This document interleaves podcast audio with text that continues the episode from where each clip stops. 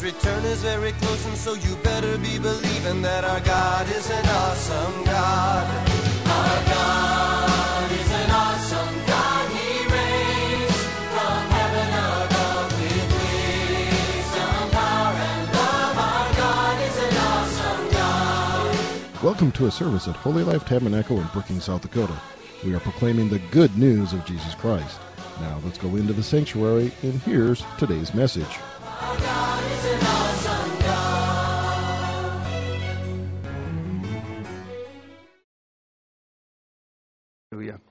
All right. If you brought your Bible, why don't you stand with me for a second? Say with me, This is my Bible.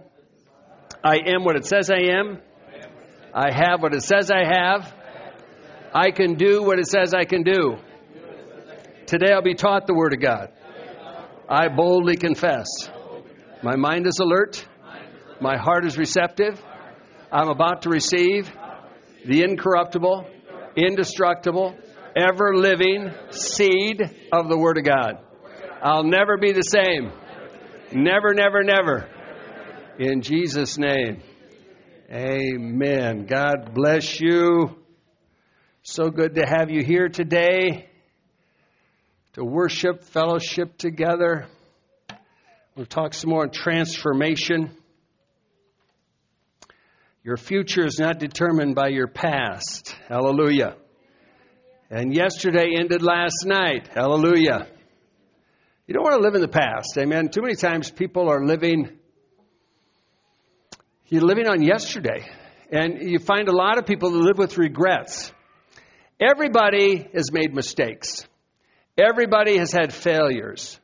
Everybody could have ha- can have things in their life I wish I would have. But you know, folks, that's that's that's in the past. Now you've got today. How much time do you have yet? Well, we don't know. So you want to make the most of today. You want to make the most of the time that you have right now, especially for Jesus. Amen. Romans 5 verse 8 and 10 says that God demonstrated his love for us. So he demonstrates his love while we were sinners. Christ died for us. That's, that's amazing because uh, we love it when people's lives are all cleaned up and everybody looks pretty. but God loves us when we're all dirty and messy. So while we were sinners, God demonstrated his love, sending Jesus to the cross of Calvary. And I think of that even when people were so, they were cursing him and everything, and yet uh, uh, he, he, didn't speak judgment. Lord, don't lay this not to their, you know, the sin against them. Forgive them of their sins. You know, he died for us. And when we were enemies, that's you and I. We were sinners, we were enemies. We were reconciled to God through the death of his son, Jesus Christ, saved by his resurrected life. So we want to be careful, you know, as we think if we're going to reach the world, then we have to look at everybody with the eyes of Jesus. Amen? We have to look at people how he sees them. Now, we said that word last week prejudice. Prejudice means to prejudge something. And the definition there is a preconceived opinion that is not based on reason or actual experience. So people get prejudiced toward other people. And people draw or build walls between themselves and other people.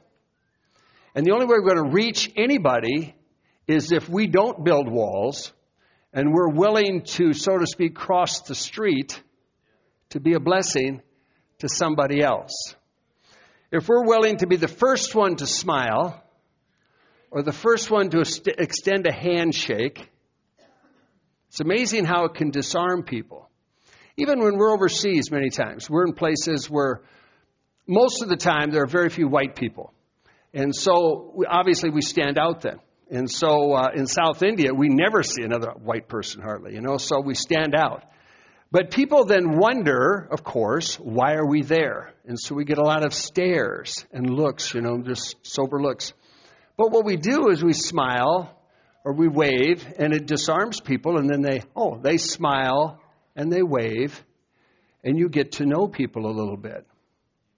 There are people you could think they're, they're terrible people, people in other religions sometimes, or people that might be terrorists and so forth. people that, like uh, Hindus and, and Muslims, have their own ministers. You can prejudge people and think, oh, you know, that person's a terrible person, and, and never try to reach out to them. Or you could just still try to be friends and try to reach out to people. Jesus was a friendly man. Jesus was friendly. Jesus made friends with sinners. And so the fact that he loved sinners, you and I, died for us, while we were enemies, he did that, shows his heart. So for us, in turn, it is on us to bridge all these gaps racial gaps, worldly gaps, cultural gaps, things like that.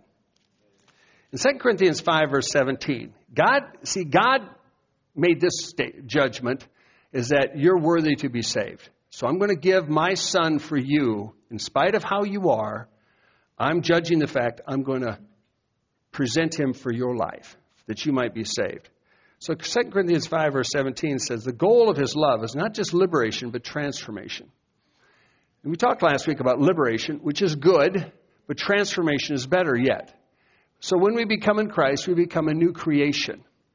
And old things pass away and all things become new. Now, when we pray a prayer, a life prayer, like Pastor Jeannie just prayed, we can pray a life prayer. We can be forgiven of our sins. Hallelujah. Experience that and that liberation, but then He wants to transform us to be the people He's called us to be. People that are in His image, in the image of Jesus Christ. Incidentally, Jesus was not a white man. Very American thing, folks. all the pictures of Jesus, they're all of a white man. Jesus was not a white man, he was from the Middle East. The Bible is not a white book, it's a cultural book. So many people in our culture make it a white book. It's not a white book. He's not a white Jesus. It's a cultural thing. He's from the Middle East. So we have to get away from what we're at, the stereotypes, and put ourselves in what the, the shoes of the Bible to see the way the Bible presents things. Amen? So the goal of the love of Jesus wasn't just that we'd be forgiven, but that we would be created now in His image, a new creation, begin to walk and to live like Him. So when Christ was crucified, you know, the devil thinking he won, but he sends back the Holy Ghost, and now it starts initially, now you got 120 people that are like him. And then it spreads to thousands and thousands and thousands of people that are like Jesus. Multiplication. Incidentally, persecution has never worked. It just causes the church to spread quicker. people are willing. You know, in America, we don't face persecution, but in other countries, they do. And people are willing to lay down their life for Jesus. And if someone dies, someone else is willing to step in the pulpit the next week and proclaim the Word of God. And more people get excited. All right, Luke chapter 17. Just, just I'm going to hit on some stories here, right? Luke chapter 17 is the story of the ten lepers. And you know the story where ten lepers met Jesus. They're standing afar off. They lift up their voices, Jesus, Master, have mercy on us. Jesus sees them. He says, Go show yourself to the priest. And as they went, they were cleansed. As they went, I think they saw there's new skin. You know where we've gone and the rural areas of South India, we've prayed, especially there's one little boy that comes year after year who has leprosy. His leprosy over all his whole body. And uh, part of his fingers are eaten off, different things. And uh, so we prayed for this little boy. And in some areas, he's getting new skin and so forth. It's really a blessing. Uh, and there's medicine for it. It's just that they're in a place they can't get the medicine. So anyway, as they go, they, as they went, they were cleansed. And one of them, when he saw that he was healed, returned to Jesus and glorified him with a loud voice. I mean, we can go on to the next verses there if there's some. But anyway, one of them comes back. But wouldn't, wouldn't that be amazing? Leprosy is a terrible disease because it just eats. It eats flesh, it eats bone, it eats, it eats things off your body. And so, so uh, uh, if you're walking and all of a sudden you see you're cleansed, you'd be pretty amazed. Amen? Right? The protocol, of course, was, was to Jesus, he said, Go show yourself to the priest. The protocol is that the priest would verify that you were healed. You know, if there's a healing, and we've had many people be prayed for, and through the years, many people have healed of a lot of things. But the protocol, we receive it by faith, but the real test of it is that also a doctor will verify it. Amen? Amen? Because if it's true, it's true. Doctors, doctors, you know, can then run the test against it. Well, I don't, I don't know what happened, but you don't have it anymore. So that's the verification. That was the verification here. You showed yourself to the priest. The priest would verify that you had leprosy no more. Now you could re enter society again and be part of the community population. So 10 of them are healed. 10 of them experienced a liberation. But it's only one of them that returns, only one of them that comes back and gives thanks to Jesus, who was a Samaritan, which and then, remember now in those days again, there's a separation. So there's prejudice. Incidentally, ra- racism, prejudice isn't an American thing, it's a world thing. It's demonic. It's demonic. It's all over the world. It's a devil thing. So, so we have to understand where these things come from. Anything that divides people is the devil. Right? Anything that divides people. Jesus is coming to save people and bring them together. Division comes from the devil. But it says, Jesus said, weren't 10 cleansed? Weren't 10 liberated? Where's the other nine? And the guy says, well, they're not here anymore. They took off. But this one gave glory to God. And Jesus said, arise, go your way. Your faith has made you well. So one guy was experienced transformation. Not just, not just healed, but now he receives something that's even better yet. Healing is great, but folks, salvation is better. Amen. Forgiveness of sins is better yet.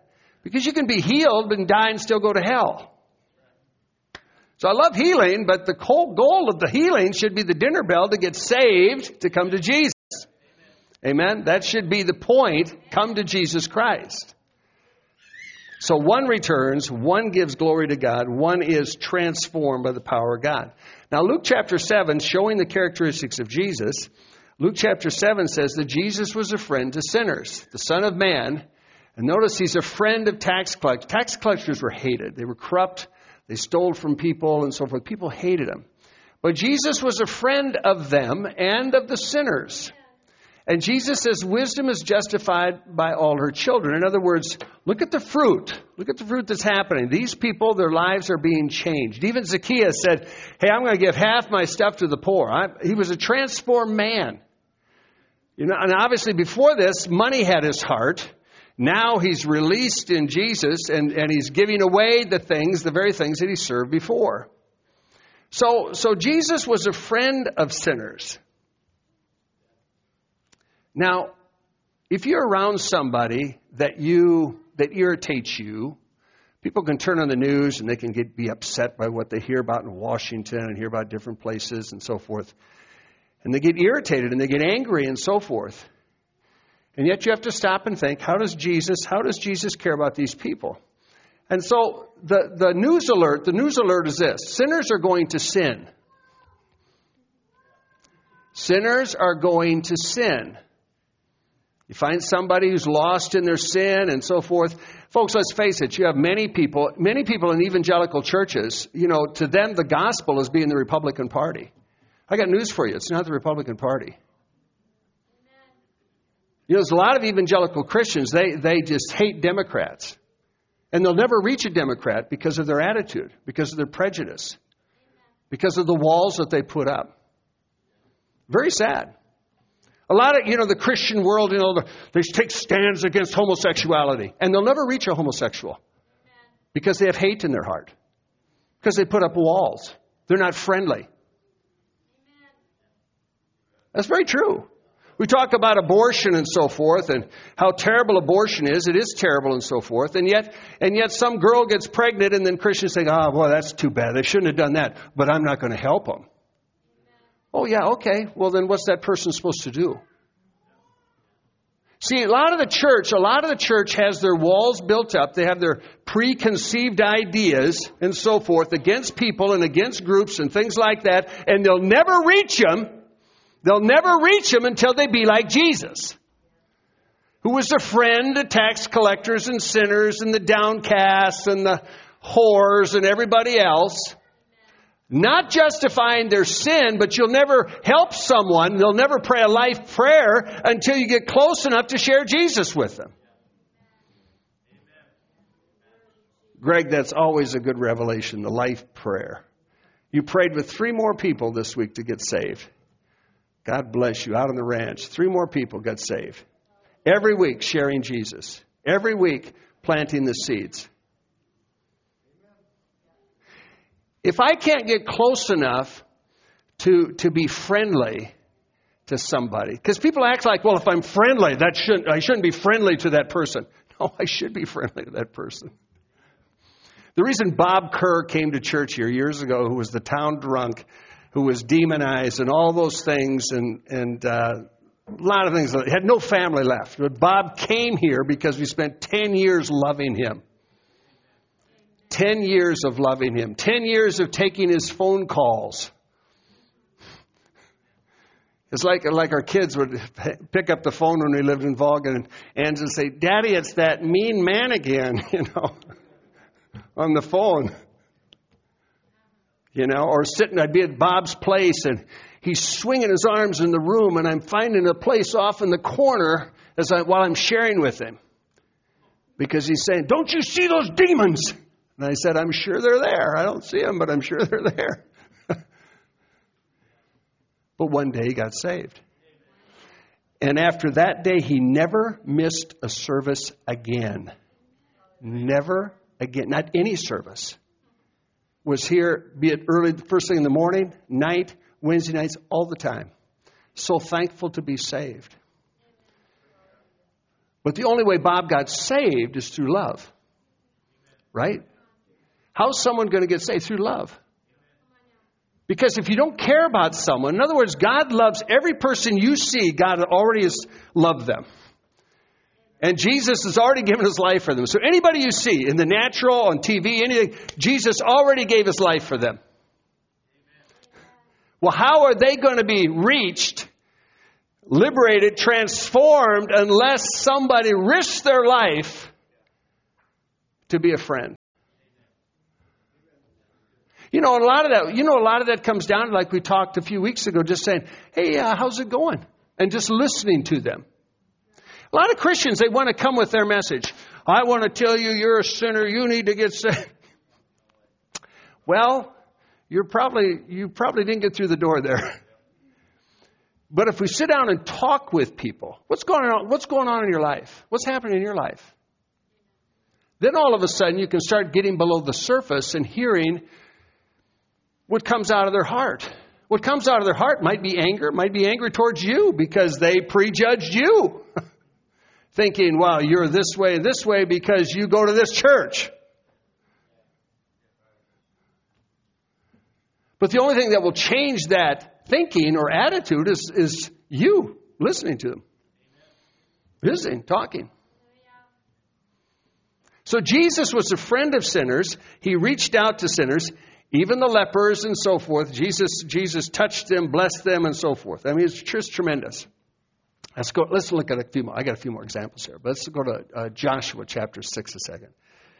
Joshua chapter six talks about a lady named Rahab. Rahab and her father's household, all that she had, they lived in Israel to the day to this day because she hid the messengers whom Joshua sent to spy out Jericho. Interesting enough, I mean, so Joshua, you know, the two sent the two spies to spy out Jericho. Jericho's got all its walls and so forth, and Rahab lives on top of a wall and it's interesting that the two men go to a horse house. Don't you find that interesting? I mean, when you look through the Bible, sometimes you just got to stop and think, huh, wonder what they're thinking. Why did they go to the harlot's house? You know? Why did they pick her out? Why did she pick them out? See, sometimes we think, we think if we get around certain things, well, I'm going to be contaminated. I can't, can't be around there, be contaminated. You know, God will work anywhere He can if we give Him a chance. But we have to give Him a chance. These two guys, somehow they found Rahab. She happened to be a harlot. That was her business. But at some point, she must have said, Oh, I know who you guys are. You can stay at my house. You know, and they said, We're spying out the land. They said, You can stay at my house, though. And they go and they stay at her house. And of course, they spied, they spied out Jericho. They stayed at her house. And of course, you know, she hid them. And then they went back and they said, Put down the scarlet, the rope that you let us down, put that down so we know this is your place. Make sure your whole family's here when we come back because everybody else is going to be killed. And so she got liberated. Amen? Now, Hebrews 11, Hebrews 11, verse 31. It's interesting, nicknames, how nicknames follow people. but he, now, we're, now we're many years later, but she's still the harlot. Rahab the harlot. By faith, the harlot Rahab did not perish with those who did not believe when she had received the spies with peace. Now, it's talking about her faith. We go to James chapter 2, it talks about her faith again. Then it says a person is justified by works, not by faith alone. In other words, you can say, I have faith, but if you don't do anything, your faith should have actions, right? Words, if you say you love Jesus, well, you should demonstrate you love Jesus. If you should say I'm a worshiper, there should be some signs that you're a worshiper. So likewise, was not Rahab the harlot also justified by works when she received the messenger, sent them out another way? In other words, she demonstrated her faith that I believe I believe what you're saying. I believe who your God is, and I'm going to help you because I believe. For as the body without the spirit is dead, so faith without works is dead. So here's Rahab. And so we see it in Joshua, and we see it in Hebrews, the faith chapter, and we see it in James and so forth. So here's a person, here's a person that did not have a great future. Based on, first of all, she's, she's living let's put this way, living with the enemy. and her occupation is not an approved occupation. And so, so her life, uh, we don't know how old she was, but she wasn't that old. And so her life was not, her future did not look good. But her future changed the day that she met the spies. Now, folks, people's future can change the day that they meet you. The day that they meet you and they sit down and they want to talk or visit with you. See, through campus and so Pastor Jeannie's met a lot of people and different things. We use media. People watch online and we bless you today from Africa, Asia, India. We bless you in Jesus' name. We're glad you're tuning in. Church people tuning in. Glad you're tuning in. In Jesus' name. Hallelujah.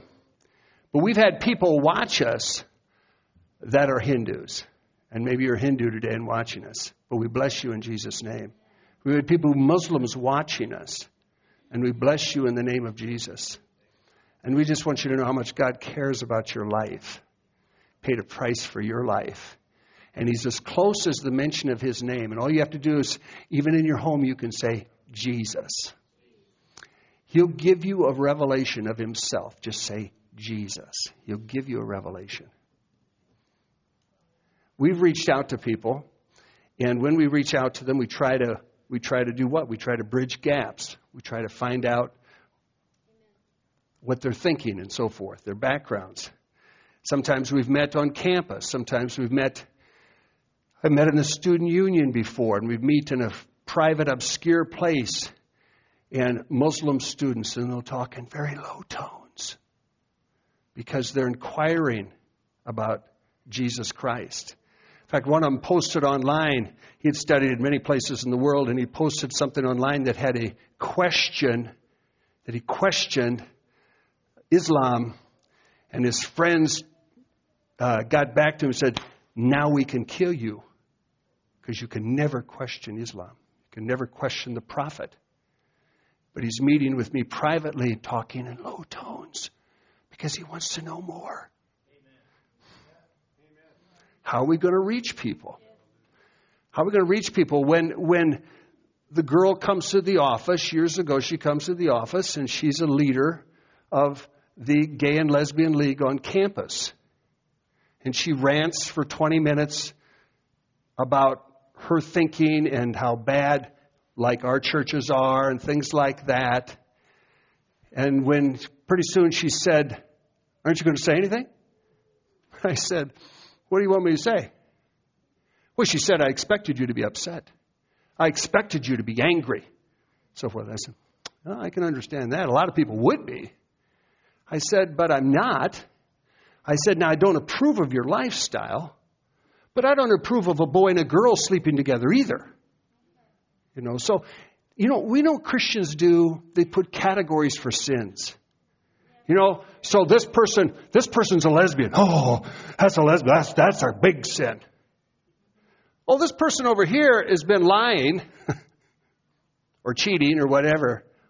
Oh, yeah, oh, that's too bad. But they come to church. Oh, that's not too bad. Sin is sin. I've learned cancer is cancer. I've learned you don't want cancer cells in your body anyplace. I've learned that because cancer spreads. So Christians have their categories, how they treat people, their prejudices. Oh, I'm not going to talk to them because they're this way. And uh, how are you? Are you, is your life so perfect? Newsflash, I still need a Savior. Still need a Savior. Still need someone, thank you, Jesus, for loving me. If we're going to see tra- people transformed, then we have to reach them. Paul said, I made myself, you know, to be a friend to everybody, to reach out to everybody. Look at Matthew 1. Here's the genealogy of Jesus Christ. And, and Rahab has a son named Boaz. Rahab the harlot gets married in Israel to a man named Salmon, and she has a son named Boaz. And Boaz has a son named Obed by Ruth, who was also not an Israelite. And Obed begets Jesse, who beget David. And all this is the genealogy of Jesus Christ. So in the mid- middle of the genealogy, not just here, there's several things in the genealogy, but this person in particular, in the middle of the genealogy of someone who's a whore, who got liberated and transformed by the power of God. I love that. I love that. That shows how good God is. The genealogy of Jesus was not this perfect little thing of perfect people and people think I can never be good enough. No, it's not. It's full of people who had past things, histories. That if we would have been part of the genealogy, well, we're not going to put that person in there. There had to be somebody. How, how else did that work? There had to be somebody else. We would have tried to kind of whitewash it a little bit make it clean, make it acceptable. Too many churches try to be, in a sense, like, oh, we're this, this perfect thing. There is no perfect church, no perfect pastors, no perfect groups of people.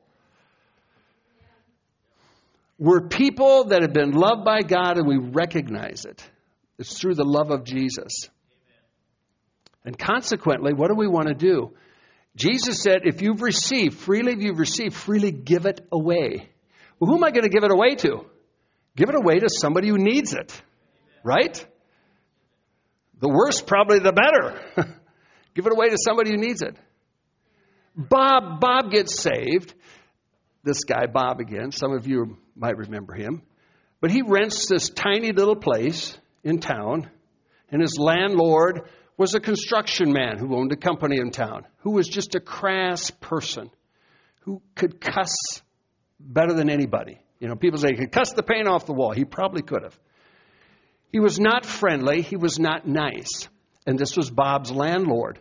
But Bob has been on the other side of the fence, and Bob's got his pocket full of tracks. And he says, You need Jesus. And he'd go toe to toe with this guy. Toe to toe, face to face. And guess what? Bob dies. This guy's at the funeral. And then somehow a Jeannie. He goes into the, the, the, the nursing home and he comes to Christ. He begins to serve the Lord. His family one day goes to see him and he says, Well, where's dad? They're all upset, you know. And they said, Well, I don't know. This young lady took him out. He's here at the church at a pot blessing. He's having fun. He's fellowshipping and things like that. And Paul gets saved. Amazing. And when Paul dies, the family said, uh, they don't come here, but Reverend, uh, could we have the funeral at your church? You kind of liked your church. And said, sure, yeah, we'll have the funeral. Now the place is full of contractors. Full of contractors. Uh, you know, city people, all kinds of people. Place is full. Because they knew this guy named Paul. And I got up to share about what happened in Paul's life that Paul got saved. And they're all like, What? Cussing, mean, crass, Paul. you know, they, they couldn't comprehend. But if you don't reach out to people, what's going to happen? You, you'll never reach them. You'll never reach someone who you demonize. If you think that person, oh, they're a bad person, you'll have arms, you'll never reach them. So I come home from the funeral. We clean up, and so we had a lot of people. We had to move chairs, set up tables, all kinds of people. Come home from the funeral. It's late. I'm tired. I pull into the garage at the house. I just get out of the car, got my Bible, and a big pickup pulls up. Waved. Guy looks at me, you know, and I didn't know him. I walked over and he said, Get in. I said, um, Well, just a minute. Let me set my Bible in the house, all right? So I, I walk, I set my Bible down, I come back. And I get in the pickup and I can smell booze. He's got a drink there, so he's just drinking. It looked like water, but it's just straight vodka. Drinking and so forth. And he says, Let's go for a ride. And I thought, Oh boy. I put my seatbelt down, I ratcheted in tight. You know, now I'm with the drunk driver and so forth. And he says, I was at that funeral. He's a contractor. He's a contractor. He said, I was at that funeral. I never knew Paul like that. I said, I know. But he got saved. And he said, What you said today made a lot of sense. Talked about, see, shouldn't the gospel be personalized? He said it made a lot of sense. And we drove around and showed me houses he built and property he owned and all these things like that. And I was hoping the trip would get over sooner. And we got back to the house, and he's and what happens is the guy said, "I'm not happy." He's got all these things, got money, but he's not happy. And I said, "What you need?" So this is my time now. I listened to him for half an hour. Not my time. I said, "What you need is Jesus. That's what you need." And he said, "I think you're right." so shared Jesus and so forth, and then prayed for him, and he prayed the life prayer, and so forth getting close enough to people. Not always fun, not always easy, maybe not always safe, but just the same, that's how we're going to reach people. Amen? Let me do another one quick. John 3. You know the story Nicodemus comes to Jesus by night. I love this. Jesus will meet people where they're at. People kind of act like, well, if they want Jesus, they can come over to church. Well, folks, most people aren't going to come to church. they're just not going to do that. When I was on campus, I wasn't going to go to any church. I was lost. But you know what? God did visit me in the bar. you know, so people witnessed to me and I got saved in a bar. But Nicodemus is there. Now he's a ruler. So he's a prominent person. He's a Pharisee. He's a prominent Jew. And he comes to Jesus by night and Jesus receives him. It's like making an appointment. Pastor, can I meet you at night? And sure. Yeah, you want to talk? Let's let's meet at night. You know, or can I meet you here or there? Yeah, I'll meet you. Okay. So, and he, and he was surprised because he, he says no one can do these signs unless, he's, unless God is with him. So Nicodemus, Nicodemus has been observing Jesus, sees his life, and realizes, wow, that guy's got the power of God on him. And of course, you know, Jesus then told him, you must be born again. That's a message for all Jews, incidentally. Amen? Jews still need to receive the Messiah. They were God's people. I understand that, but they still need to be born again. You must be born again. All right, John 7. Jesus, of course, talked about the, the cried. He says, Any man thirst, let him come to me and drink. So he talked about out of his heart will flow rivers of living water. This Holy Spirit talked about the Holy Spirit and so forth. But then John 7, uh, 48 and 50, then it says, the Pharisee says, If any of the rulers or Pharisees believed on him, but Nicodemus, who came to Jesus by night, said, does our law judge a man before it hears him and knows what he's doing? Now, what was Nicodemus doing here? He's sticking out his neck before his peers to defend Jesus. What I'm saying is there's something working in his heart. So people can look at all the Pharisees, oh, all those Pharisees, oh, they're just, oh, they're just all lost. All those people, you know. People look at people at the church, oh, they're all lost. I've got, I've got news for you. There are believers everywhere. There are believers everywhere. Remember, even Naaman said to Elijah, Elisha, he said, even Naaman said, said, Can you forgive me because my master goes into the house of Rimmon and I have to lead him in there? You know, he leans on me. Can you forgive me? And he said, No problem. In other words, I'm not going in there to worship him now, but I still have to help my master.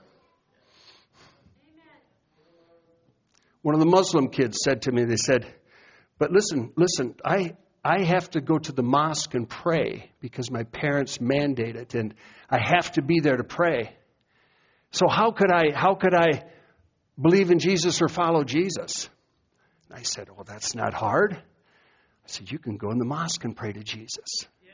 And he'll show up for you. You can do that right there. You can go there and pray and so forth. You're not praying. These aren't like public prayers now we're talking about, but you can go in there and say, Thank you, Jesus. You can go in there and pray to Jesus right in the mosque. Folks, God's a big God. He's, he's, he's, he's working in powerful ways.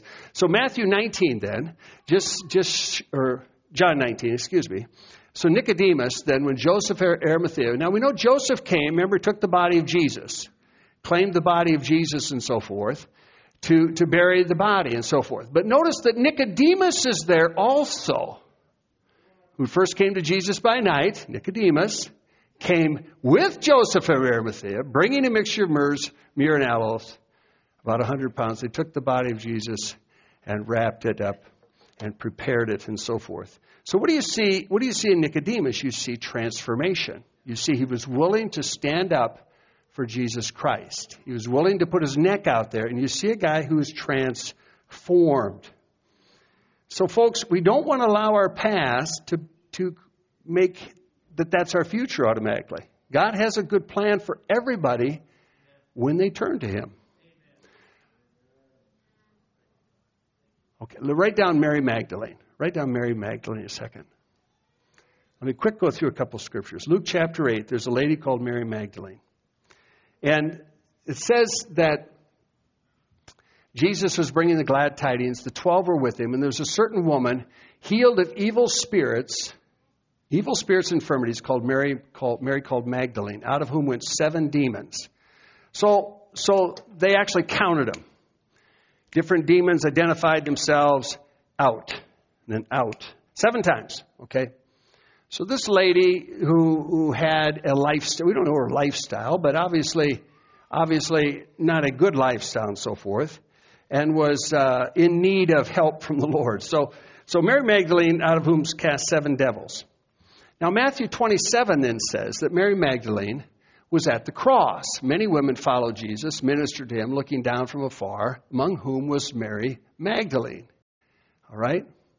So she was at the cross of Jesus.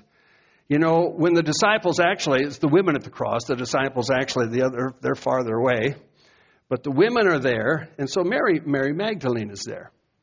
Go back farther in Matthew 27 and shows that Mary, uh, that when his body, Jesus' body was wrapped and laid in the tomb, this, this is Joseph and Nicodemus now who did that. We know because of context of Scripture.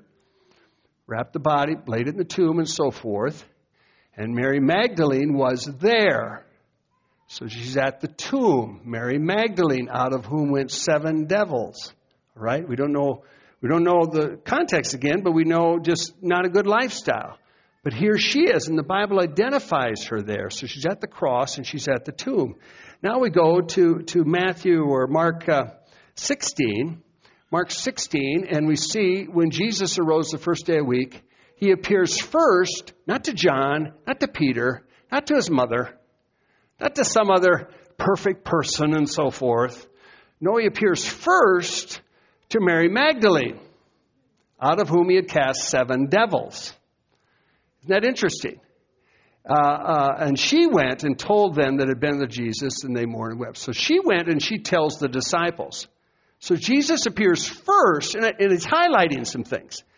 Jesus, the Bible, the Holy Spirit's highlighting things, the Bible, like, I'm going to transform lives that were not pretty, that were ugly, probably very disgraceful, but I'm going to transform lives as examples to the church, as trophies of my grace of what I can do if you let me do it. But it would never happen unless Jesus got close to her. So here Jesus appears first, and it's highlighted in the Bible first to Mary Magdalene. Why was that? Probably in part because she was there also that third day morning. Amen. John 20 then, John 20 it says, when Jesus, the same thing in the same area, Jesus said, Why are you weeping? And she said, Well, where have you taken him? And let me know, and I'll take him away. And Jesus said, Mary. And she turned to him and said, Rabboni, which is just a teacher. So Jesus, Jesus turns to, is there any more to that? Uh, uh, and then Jesus, or she says, Go to my brother. And Jesus says, Go to my brother and tell him, I'm ascending to my Father and your Father to my God and your God. Mary Magdalene came and told the disciples that she had seen the Lord, that he had spoken these things to her. Powerful. Think about it. Here's this lady, out of whom went seven devils. You know how the church is in the United States today? You just let's use the United States. Someone gets saved and they think, well, let's uh, let's wait, uh, prove yourself for the next six years, and we'll see if you can do anything, if you want to serve or something. And it's like you don't see that in the Bible. You see Bible, people, if their lives are transformed, Jesus said, okay, let's use you. It's like the Gadarene who said, I want to follow you. And Jesus said, uh, No, you go home and tell your family. Go and tell your family about what I've done. I'm sure Mary Magdalene was in the, the, the upper room with 120. The women were there as well, 100, 120. And I love the fact, folks, we tell this all over the world why I have Jeannie on the platform with me all over the world, is because God wants to use women. In many places, they're like a second class citizen, but it was to women that he appeared to first and that brought the message. Can you say amen? amen? So you want to be open to what God wants to do. I'm going to finish with this what I said last week, Ephesians 2:10. You are his workmanship and he doesn't make junk. Turn to your neighbor say he's not finished with you yet. Not finished with any of us yet. We're, he's it's done when, when we're done. When we breathe our last, and it's done. But until then, He's not finished with us. He wants to use us. Amen? Amen. Wants to use us. So you, excuse me, you are His workmanship. You're created for good things. Amen. And then Philippians 1 6, we can be confident that He's begun a good work in us, He'll perform it. So I'm confident that though I can see so many things the Lord's done, I'm confident that He's not done with me, that there's good stuff ahead. Amen? Hey, there's no retirement in the Bible. How many of you know that? no retirement from serving God, no retirement from living for, for Christ. But you want to be about your Father's business so that when He returns, if you're alive, He's going to find you working. Amen? He's going to find you about His business, doing His things for His glory reaching out to people. Amen? Amen. I think He wants to use us in a greater way than we've ever thought. Why don't you just take your hands a second? And I can't do this on my own, nor can you on your own, but we can plug into Him. Just like you plug into an outlet, we can plug into Jesus, and we can be equipped with power and anointing to do things beyond what we've ever thought. So, Father, today we receive this power. We receive even wisdom from the Holy Spirit to know things that we should say or not to say. We pray that we would see open doors. We pray that we would see people like you see people and you would give us opportunities. We ask today for opportunities, Father, in Jesus' name. I pray this for myself, but every person here for opportunities. Say opportunities. We ask for opportunities, Lord, to shine for you, to bless somebody else, to reach out to somebody else. Somebody maybe we've never met or somebody that we know but we've not liked, but now we're going to choose to love them like you would love them. Jesus, we thank you for this power of the Holy Spirit. I thank you for equipping people here in this place. And we thank you, Lord, for bringing transformation. Continue in our lives, but Lord, people that we come in contact with, we thank you for transformation in the name of Jesus. Thank you, Lord, for this. In the name of Jesus. oh, you're so good, Lord. You're so good, Lord. Hallelujah. You're so good, Jesus. Thank you, Lord God. We give you praise for this, Father, in Jesus' name. Amen. Can you say amen? amen. Hallelujah. Amen. Praise God.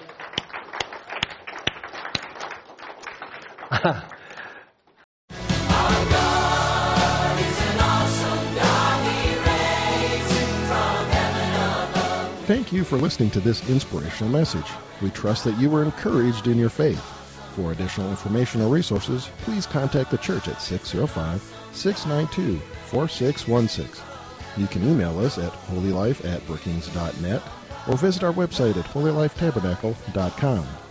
If you're in the Brookings area, please stop by to visit a service.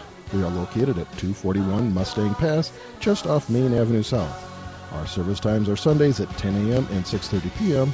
Also Wednesday nights at 7. God bless you.